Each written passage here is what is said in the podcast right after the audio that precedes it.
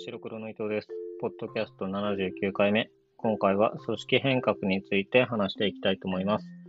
今日は2023年12月11日月曜日です。よろしくお願いします。はい。組織変革。まあ、要はどうやって組織を変えていけるのかというところをテーマにしていきたいと思います。まあ、組織と一口で言っても、まあ、一般的には会社だったり、あとは、そうですね、まあ、学校とか、クラブチーム、部活動とか、まあい、いろいろ組織があると思うんですけど、まあ、会社とかそこら辺がわかりやすいですね。社長とか部長とかいて、で、平社員がいて、で、えー、まあ、組織を変えたいと思ったときに、まあ、上層部、まあ、社長とかが組織を変えたいって思ったときは、まあ、非常に話は楽で、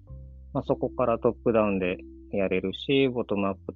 の同じ要領でもやれるし、まあ、いかようにも、そもそも権限握ってる人が変えたいと思ってるんであれば、それは非常に変えやすいですよね。うん、なので今回そうではなくて、えー、ボトムアップで組織をどう変えていけるのかというところにフォーカスして話して、話してというか考えつついきたいかなと思います。で、今までいろいろ話してきたのは、割と自分の体験談も踏まえて話してたんですけど、今回組織変革についてっていう意味で言うと、僕個人は大学出た後、最初に勤めたデザイン事務所も、社長と僕だけとか、プラスアルファとかで、で、その後、起業した後も、まあ、二人、三人、四人とか、もう本当に、本当に小規模の組織でやってきたので、そうなると自分が、の立ち位置が下だろうが上だろうが、何かあれば直接話せばいいので、で、組織ってそこで終わるので、そんなにこう、不自由はないけれども、なので自分がその大きな組織にいたことがないので、何も体験していないっていう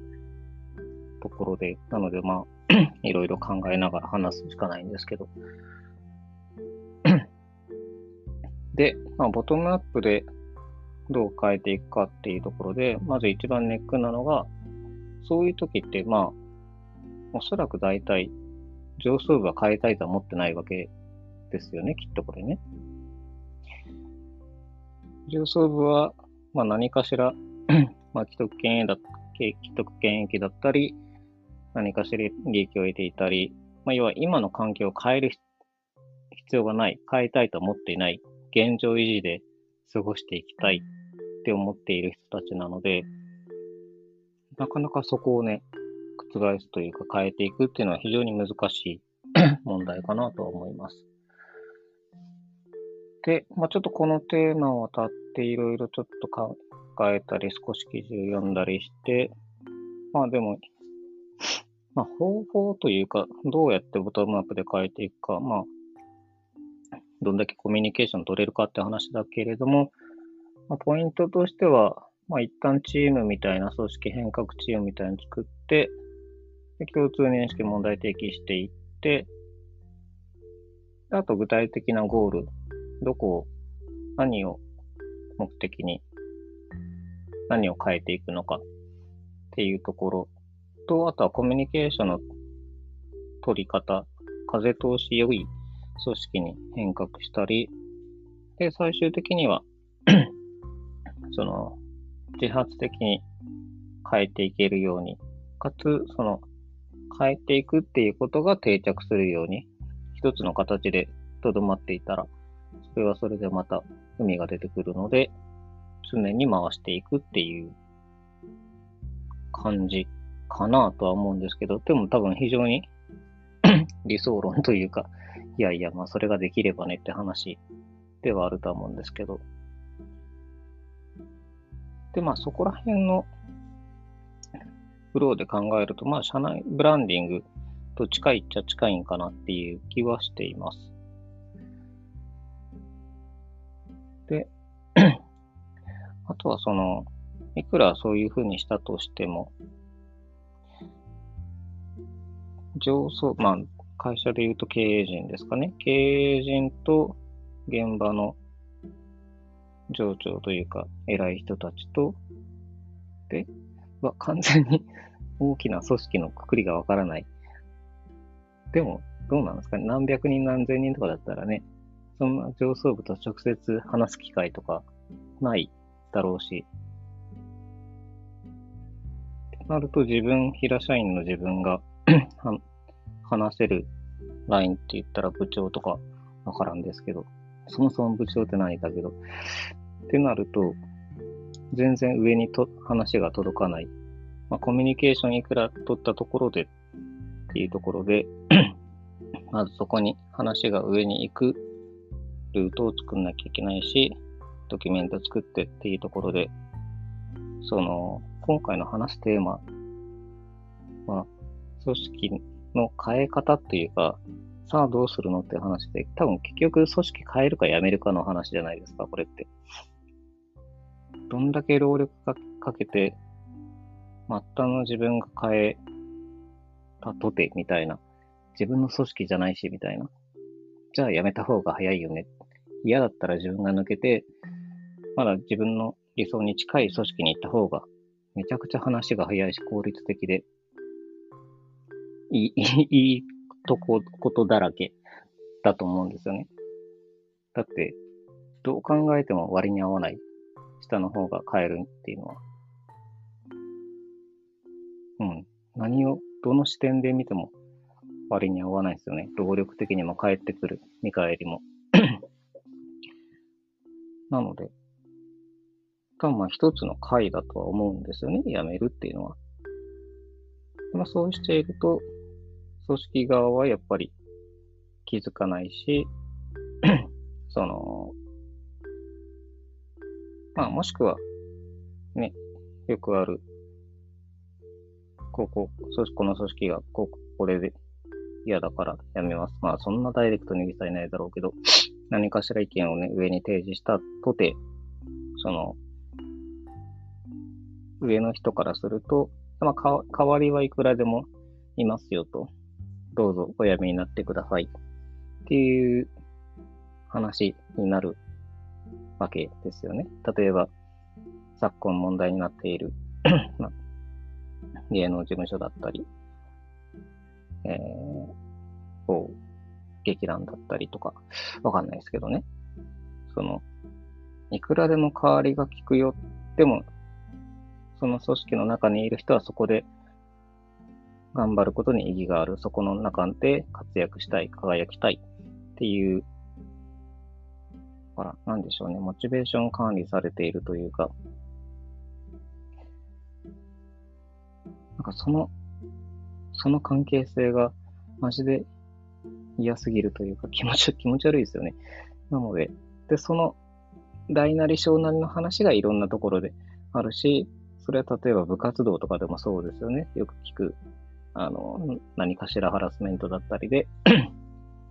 単純に野球がしたいだけなのに、そのチームはたま、自分が所属するチームはたまたま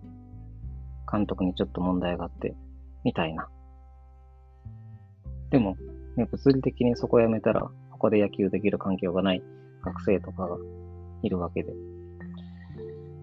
まあ、どうしてもその、まあ、ちょっと話ずれるけど、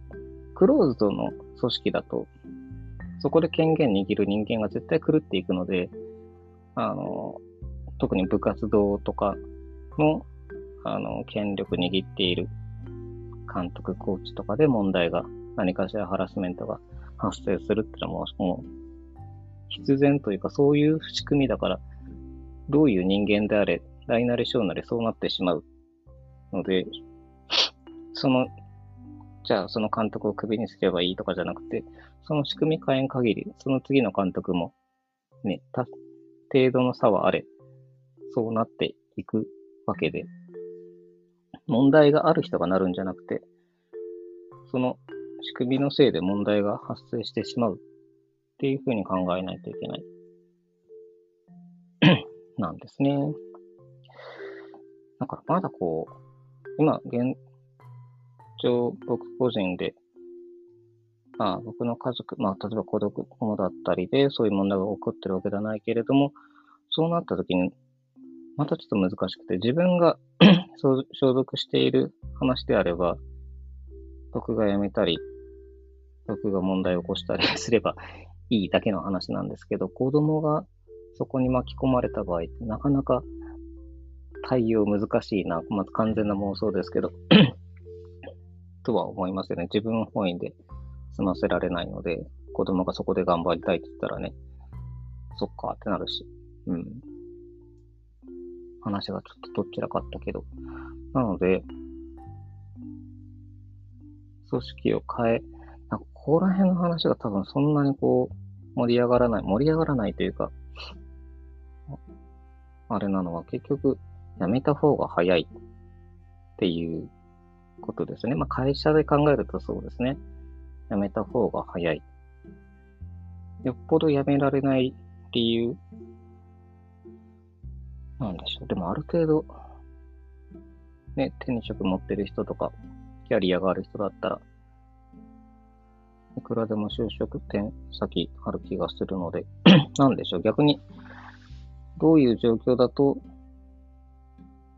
その環境にとどまりつつ変えなきゃいけないのか。なんですかね。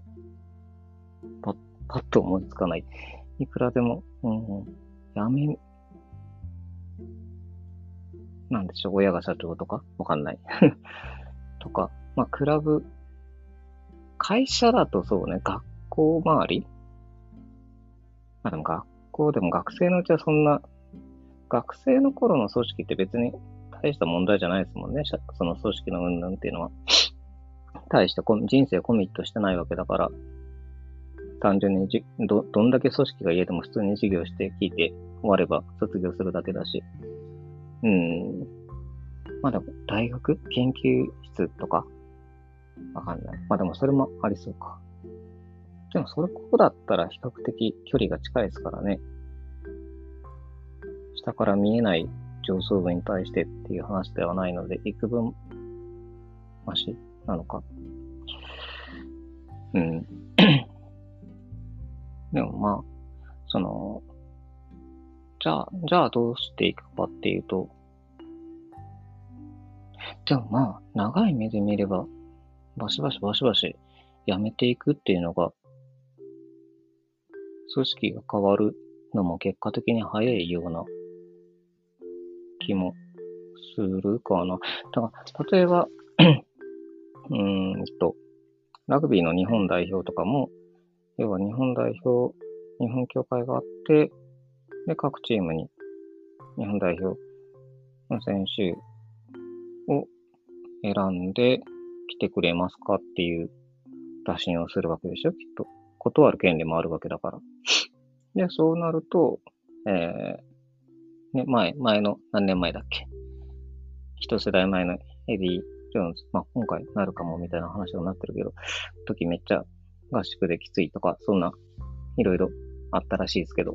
要はそこで、えー、めっちゃ大変な思いをして、しかもまあ報酬的にも全然あまりいい話ではない。まあ多少は賃金出るんでしょうけど全然出なくて、で、得られるのは多分本当教授というか、自分のプライド確定に日の丸しょって戦う誇りみたいなものがリターンでしょ。まあでもスポーツ選手だからそんな風に、まあね、自分がそうだったら、そら日本、どんな条件であれ日本代表になれるって言ったら、そらなりたいけど から、あれなんだけど、でも、そこでこう、一人二人が、いやいや、日本代表もちろんなりたいけど、その仕組みおかしいやろがいって言ったとて、教会、まあこれ完全にも完全に妄想の世界だから教会の批判してるわけじゃないけど、教会からしたら、あ、じゃあわかりました。じゃ別の人を、別の人をさ、ね、入れますねっていう風になるだけの話でしょ。だから組織がでかければでかいほど全然声通らんし、だ積もりに積もってようやくああいう芸能事務所みたいな問題に公になってっていう、めちゃくちゃ遠い話。その組織がでかければでかいほど、そこにメスを入れる人ってのもなかなかね、いろんな既得権が絡まって、なかなかできないっていう。だから、そう。この話のゴールはどこなんだろうっていう気はしていますよね。嫌ならやめるっていう選択肢があって、組織側はどうぞどうぞ。じゃあ同じ条件で人探しますねっていう。そこで一斉にガバって抜けて、あれってなって、まあそこであれってなるぐらいの人たちだったら、もっと前から何かしら改善してる気がするけど、なんだっけ？でもこれいいや。これはでも具体名出るから控えよう。まあ、こんだけコンプライアンスのゴリゴリの時代でも、未だに時代錯誤の発言をする組織ってちらほら出るニュースになるじゃないですか。いじめはありませんでしたとか。いやいや、よく言えるなと、この2023年に。万が一ないって完全にどの角度を持って検証しても自覚があったとしても、今それ言っちゃダメってのが、なんでわかんないんだろうってなると、やっぱりそこ、周りが言ってくれる人がいなくて、みんながみんな同じ思想を持って、同じ考えで、いや、これはいじめじゃないですよ、教育ですよって本気で思ってて、周りの世間の空気感とかがまるで読めてない人たちで固まってるから、平気でそういう発言をする。まあ、学校の教育の現場のいじめはありませんでした問題はまたちょっと違って、まあ、それ言っちゃうと 評価が下がるとか、明確なデメリットがあるから、あいじめを認めるっていうのはしないっていう話らしいですけど、じゃあもうその、そその仕組みが悪いやん。どう考えても。公言してどんどん減らしていくっていう風にしないと、誰かしらをそれでね、いじめがあったから、じゃあその学校の評価下げます。担任のね、評価待遇を減らしますとかっていう仕組み自体の方がおかしいわけで。ね。はい。どうしよう。ゴールが見つからない。なのでまあ、そうですね。だから、めちゃくちゃベターな方法としては、できる限り上層部にアピールして、まあ、アピールというか提示して、なんかまあ組織を変えていくっていう活動をちょっとやって、で、上層部の反応を見て、いけそうならもりもり頑張ればいいし、これはちょっと言語が合わんなっていうぐらいの感覚であればもう、そこでスパッとやめる。で、そういう人が続いてくれたら、多少でも組織が超長い目で見たら変わるかもしれないっていうことですね。だからもう、よろしくない組織は淘汰されていくんだけど、それがどのぐらい時間かかるかっていうのは、組織の体力とかによっちゃうので、なんともですけどね。あんまりそこに、結局、組織っていう人格があるので、そこに長くいると、もうそこに毒されてしまって、それが常識にな、社会の常識になってしまうから、あんまりこう、長居してる人たちっていうのは、組織変えようとあんま全然思ってなくて、そこで淡々と、あ、いや、重要度をそこに持って置いてなければ、そんなにこう、割り切れるというか、多少あれでも、まあ別に、別に会社に対してそんな期待してねえしっていうスタンスを取れるから、多少の矛盾とか嫌なことってのは、まあそんなもんだろっていう風に捉えたらそれまでだし、あとは気にならないっていう人はもちろんいるからね、そのその環境に対して。うん。だから、なかなか、こう、ボトムはボトムで意見揃えるのは非常に難しいから、難易度めっちゃ高い組織変革っていう話ですよね。いや、ゴールがないね。なので、もう、きちんと、できる限り、ドキュメント化して提示して、ゴリゴリ書き回して。まあ、そういう人が一人いると、まあ、私もそう思ってたよ、とか、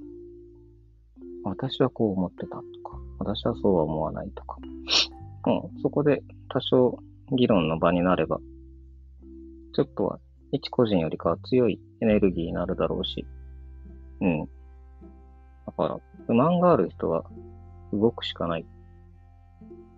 動いて発言して、ドキュメント化して。それでダメなら、やめる。やめるのも、その自分の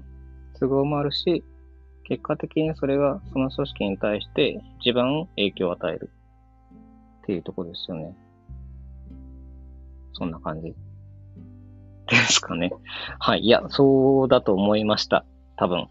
なんかこれでも 大きい会社の中にいる人の話とか聞けると面白いですけどね。でも大きい会社の中にいる知り合いがいないので、そんなことないか。はい。まあ、そんな感じでした。はい。以上です。じゃあ今日はそんな感じで終わりたいと思います。はい。ありがとうございました。また次回、さようなら。